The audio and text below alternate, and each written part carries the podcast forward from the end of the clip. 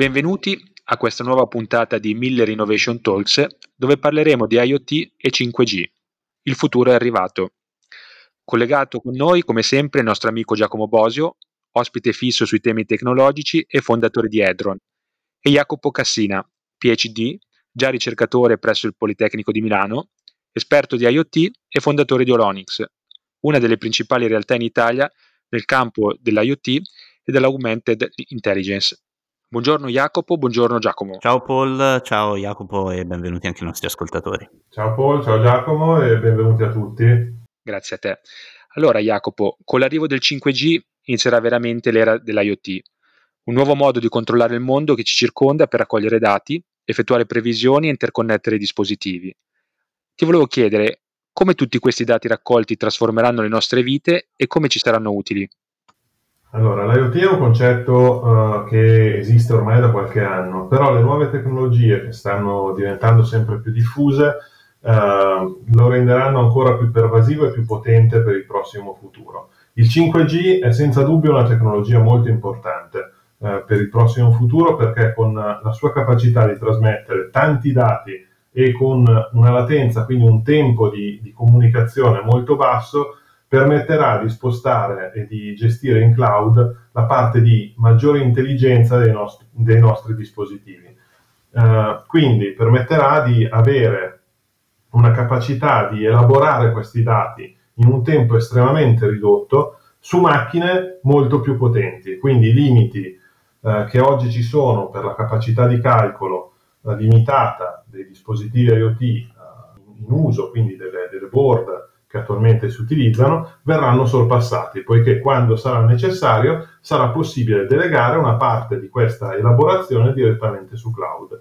A fare il paio di questa tecnologia c'è anche la parte di low, power uh, communication, che è una tecnologia che è già in uso da anni, che però adesso sta iniziando a diffondersi di più, che permetterà di avere dei dispositivi alimentati a batteria che manderanno pochi dati, un poco alla volta, e eh, tramite la loro batteria dureranno anni e quindi avremo dispositivi eh, che avranno la capacità di registrare tanti dati ed elaborarli in cloud grazie al 5G e dispositivi che dureranno moltissimo e senza necessità di alimentazione grazie al low power. Queste due possibilità secondo me saranno estremamente importanti per una diffusione più capillare dell'IoT. È molto interessante la tua visione, peraltro mentre parlavi stavo pensando a quanti passi da gigante si sono fatti dal 90 ad oggi, quando nel 90 appunto Tim Berners-Lee lanciò il World Wide Web, oggi invece stiamo parlando, eh, lì si parlava di un ipertesto e quindi di una navigazione eh, all'interno di informazioni, oggi stiamo andando verso un mondo altamente interconnesso dove appunto tutti i dati vengono scambiati fra vari, vari sistemi. Volevo chiederti proprio un approfondimento su questo, quali sono secondo te le, le attività che verranno abilitate e che oggi invece non sono ancora possibili in futuro? Eh, di fatto, secondo me, eh, verranno abilitate una serie di eh, possibilità eh, che vengono uh, gestite, vengono permesse dalla disponibilità di tanti dati veri. Uh, in realtà avrà un impatto su tantissimi settori. Uh, si è parlato di previsioni del tempo che prendano spunto dai dati puntuali di una miriade di sensori, non di relativamente pochi sensori come era tradizionalmente e questo già in parte è avvenuto grazie a alcuni siti eh, di elaborazione che permettono una previsione più precisa del vento e delle, delle condizioni climatiche, ma questa capacità verrà estesa anche a, a cose di, di uso uh, comune, quindi uh, una capacità di elaborazione, che ne so, dei forni, dei frigoriferi che saranno in grado di elaborare le informazioni che hanno in modo da uh, gestire meglio il loro uh, utilizzo di, di corrente, di, di, di, potenza e quindi avere uh, un impatto ambientale migliore, piuttosto che su tutto il mondo dei processi industriali dove il poter avere una capacità uh, di calcolo notevole e una, capa- una disponibilità di dati molto notevole permette e permetterà sempre di più di migliorare il funzionamento del processo in pratica eh, si andrà verso un, un mondo uh, con una produzione più, più, precisa, più customizzata, uh, probabilmente con meno difetti, quindi il mondo dello zero defect che sta iniziando ad essere sempre più importante e quindi anche più sostenibile. Gli investimenti rivelano che tra i filoni maggiormente interessanti e in espansione, lato imprese, vi è certamente la gestione preventiva delle manutenzioni negli impianti e dell'ottimizzazione del magazzino nella logistica. Hai già avuto esperienze dirette su, su questi campi? Uh, sì, Paul, abbiamo avuto delle esperienze dirette su entrambe queste tematiche che sono senza dubbio uh, due esempi uh, eclatanti e molto chiari delle possibilità dell'IoT e che esprimono anche due, le due facce dell'IoT perché IoT è sia la tracciabilità a singolo uh, oggetto, quindi conoscere che il singolo oggetto ha una sua identità e una sua storia, sia il fatto di acquisire dati uh, dalle macchine e usa- usarli per qualcosa di uh, di importante e interessante. La parte di gestione della tracciabilità permette ad esempio una gestione precisissima del magazzino e questo permette di sapere esattamente che cosa si ha in magazzino, avere una uh, capacità di muoversi nel magazzino in maniera più efficiente, più veloce, scansionare eventualmente con RFID direttamente grossi lotti in un, in un, colpo solo, in modo da avere una gestione precisa e molto veloce delle informazioni e quindi un'efficienza globale molto superiore. Eh, abbiamo avuto un'esperienza importante in questo caso in una grande azienda che si occupa di materiale per uh, il cibo, quindi vaschette di plastica e, uh, e supporti, e essendo grandi volumi e grandissime quantità, una gestione precisa e veloce è stata fondamentale. La parte invece di eh, acquisizione dei dati dalle macchine, quindi avere un flusso continuo di dati che provengono dalle macchine, può essere utilizzata per tante cose differenti. La manutenzione, la manutenzione predittiva o più precisamente la diagnostica, la prognostica, se vogliamo utilizzare dei termini un po' più inquadrati, è invece un settore su cui siamo uh, molto in loop in questo periodo. Abbiamo proprio appena rilasciato un nuovo modulo della nostra piattaforma uh, di intelligenza artificiale per, per questo settore e uh, è un uso ottimo e molto importante del dato che proviene dalla macchina. Quindi avere un flusso continuo dei dati delle macchine, sapere eh, identificarli, comprenderli e diagnosticare quindi la macchina come sta in base al dato storico e al dato attuale. E quindi sono due buoni esempi di come l'IoT può aiutare. Allora, sono, sono contento delle cose che dici perché in realtà leggendo sulle riviste specializzate eh, spesso e volentieri l'IoT viene soprattutto accostato al mondo consumer Invece, come, come giustamente dicevi poc'anzi, anche nell'ambito business sono enormi gli impieghi. Ti volevo chiedere come si stanno muovendo le imprese a riguardo e come, po- come una PMI può cogliere le opportunità di questa tecnologia. Allora, l'IoT in realtà esiste in maniera pesante e importante anche nel mondo uh, business. Di fatto è tra le tecnologie abilitanti forse quella più innovativa nel mondo dell'industria 4.0 e di fatto permette un aspetto estremamente importante dell'industria 4.0 che è avere un'industria basata sui dati e quindi su un'informazione ricca e costante. L'esempio della manutenzione predittiva è un ottimo esempio di elemento derivato dall'abbondanza dei dati.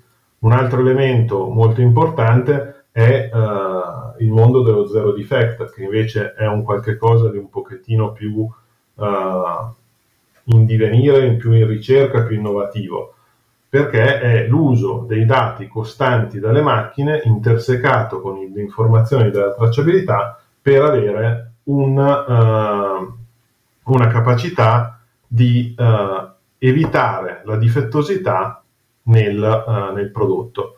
Questo è un esempio ottimo anche di uso dell'augmented intelligence e quindi del usare i dati, farli interpretare e predigerire dalla, uh, magari da un artificial intelligence oppure da un sistema di regole e di uh, elaborazione dei dati e per poi avere una finale interpretazione dell'informazione da parte di un essere umano e quindi l'uso di tanti dati digeriti da un'artificial intelligence e dare all'essere umano la decisione finale. Questo è un po' quello che uh, noi definiamo come augmented intelligence, aumentare l'intelligenza umana con i dati e le capacità dell'AI.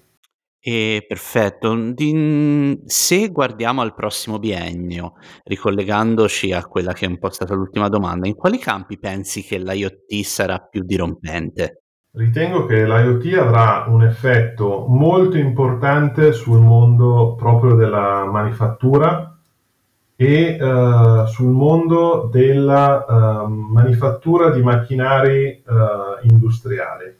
In Italia è uno tra i settori leader ed è un settore che per quanto abbia avuto tante innovazioni, da questo punto di vista non ha ancora iniziato a cavalcare le possibilità che l'IoT gli darà. Tra le possibilità importanti è anche la possibilità di passare da un modello di puro prodotto a un modello un po' più orientato verso il servizio. Quindi senza voler arrivare a un puro prodotto servizio come ad esempio Car2Go, quindi in cui la macchina non viene eh, venduta ma viene affidata, magari un servizio un po' ibrido in cui si fornisce la macchina e si forniscono anche una serie di servizi aggiuntivi al valore aggiunto sulla macchina stessa. Questi servizi possono anche essere dei servizi di analisi dati e di artificial intelligence che possono andare nella direzione della diagnostica, della prognostica o dello zero difetto che abbiamo accennato prima.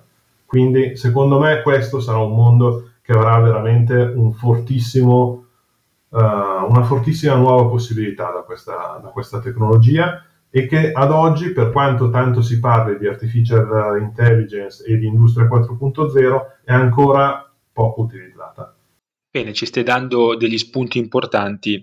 Volevo un attimo cambiare eh, l'ottica. Le imprese che scommettono sull'IoT dovranno affrontare comunque una serie di interrogativi, tra cui sicuramente il tema della sicurezza informatica. Eh, quali ritieni siano le principali sfide? La sicurezza informatica di sicuro è un, un, un elemento importante nel mondo dell'IoT perché un dispositivo è un qualcosa di pervasivo e uh, un qualcosa che spesso non è sott'occhio alla persona, per cui, uh, come è già successo, i dispositivi IoT, spesso anche semplicemente le stampanti vengono considerate un dispositivo IoT, possono essere un dispositivo che non viene aggiornato e quindi rimane, uh, e rimane e diventa vulnerabile. La sfida sarà riuscire a mantenere questi dispositivi aggiornabili, mantenerne costante la sicurezza e eh, iniziare a capire e conoscere il fatto che le informazioni presenti su eh, server in cloud sono spesso meglio gestite e più sicure di informazioni che sono gestite da server locali nella nostra azienda o in casa nostra. Questo perché eh, molto spesso sulle infrastrutture in cloud c'è un team dedicato anche alla sicurezza e ci sono delle analisi dedicate a questo, a questo aspetto che ovviamente una PMI oppure anche un, un singolo non può permettersi sull'infrastruttura della propria azienda o addirittura l'infrastruttura di casa propria. Quindi secondo me ci saranno diversi filoni di uh, attenzione un'attenzione sull'aggiornabilità del device e sui protocolli che quindi devono continuamente essere sviluppati per rimanere eh, sicuri e inviolabili e un'attenzione sul eh, data lake dove questi dati verranno gestiti con, mi auguro, uno spostamento verso soluzioni in cloud più sicure e più controllate. E se ti dico IoT, Big Data, Machine Learning, cosa ti viene in mente? Che tipo di relazione esiste fra queste tre tecnologie? Sono tre tecnologie che io vedo estremamente legate l'una all'altra. L'IoT produce big data e i big data senza artificial intelligence, senza machine learning, diventano veramente difficili da, da utilizzare e da interpretare. Quindi di fatto l'IoT è una sorgente perfetta di big data perché produce tanti dati in costante e i big data, una volta che li si ha, vanno analizzati e la, l'artificial intelligence e il machine learning sono un metodo ottimo di analizzarli. Quindi sono tre tecnologie che vanno in maniera molto forte l'una con l'altra. Un esempio ottimo è ad esempio quello della, della diagnostica.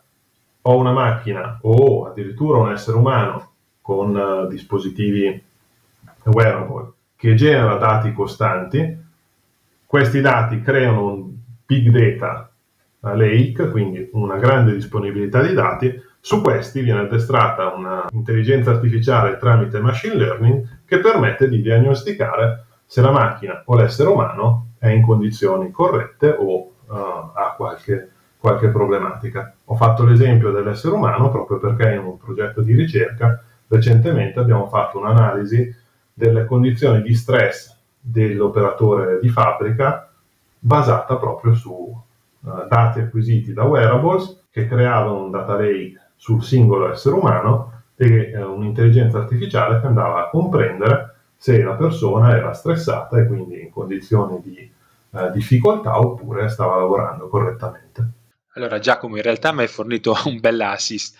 E Jacopo, se a, a quanto dice eh, Giacomo aggiungiamo intelligenza artificiale, blockchain e gli oracoli, eh, cosa dobbiamo aspettarci dalla combinata di queste tecnologie e soprattutto che, che opportunità ci offriranno? Da un certo punto di vista io sono un uh, blockchain scettico, nel senso che ho visto uh, usato il nome e il termine blockchain in ambiti in cui in realtà non porta uh, grossi valori e utilizzato un po' a sproposito. In realtà è una tecnologia estremamente interessante e promettente per permetterci di avere delle informazioni che sono certe e certificate.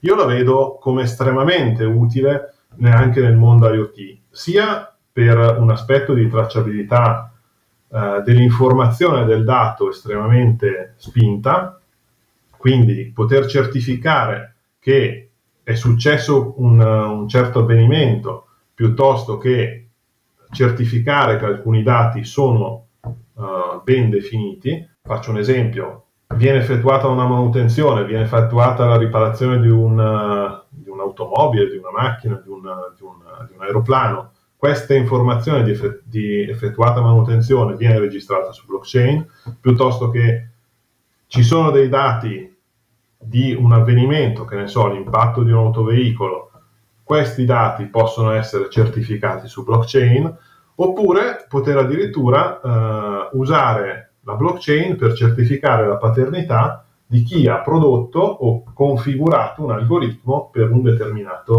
uh, per una determinata macchina, per un determinato scenario e quindi generare una uh, paternità certa dell'algoritmo e del modo di utilizzarlo all'interno di uno scenario di business. Quindi vedo le due tecnologie come molto uh, sinergiche in casi specifici e in casi che secondo me oggi hanno uh, molto possibile valore, in futuro avranno un valore enorme.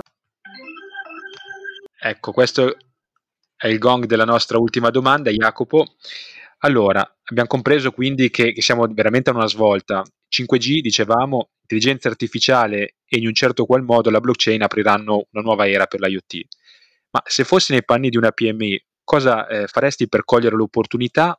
Da dove inizieresti e soprattutto a chi ti rivolgeresti? Allora, ovviamente ci sono tante possibilità a seconda del settore, a seconda della, della, dell'ambito in cui uh, queste tecnologie possono essere utilizzate. Quindi, a mio avviso, il primo passo che una PMI deve fare è comprendere con queste tecnologie che cosa si può realizzare nel proprio ambito.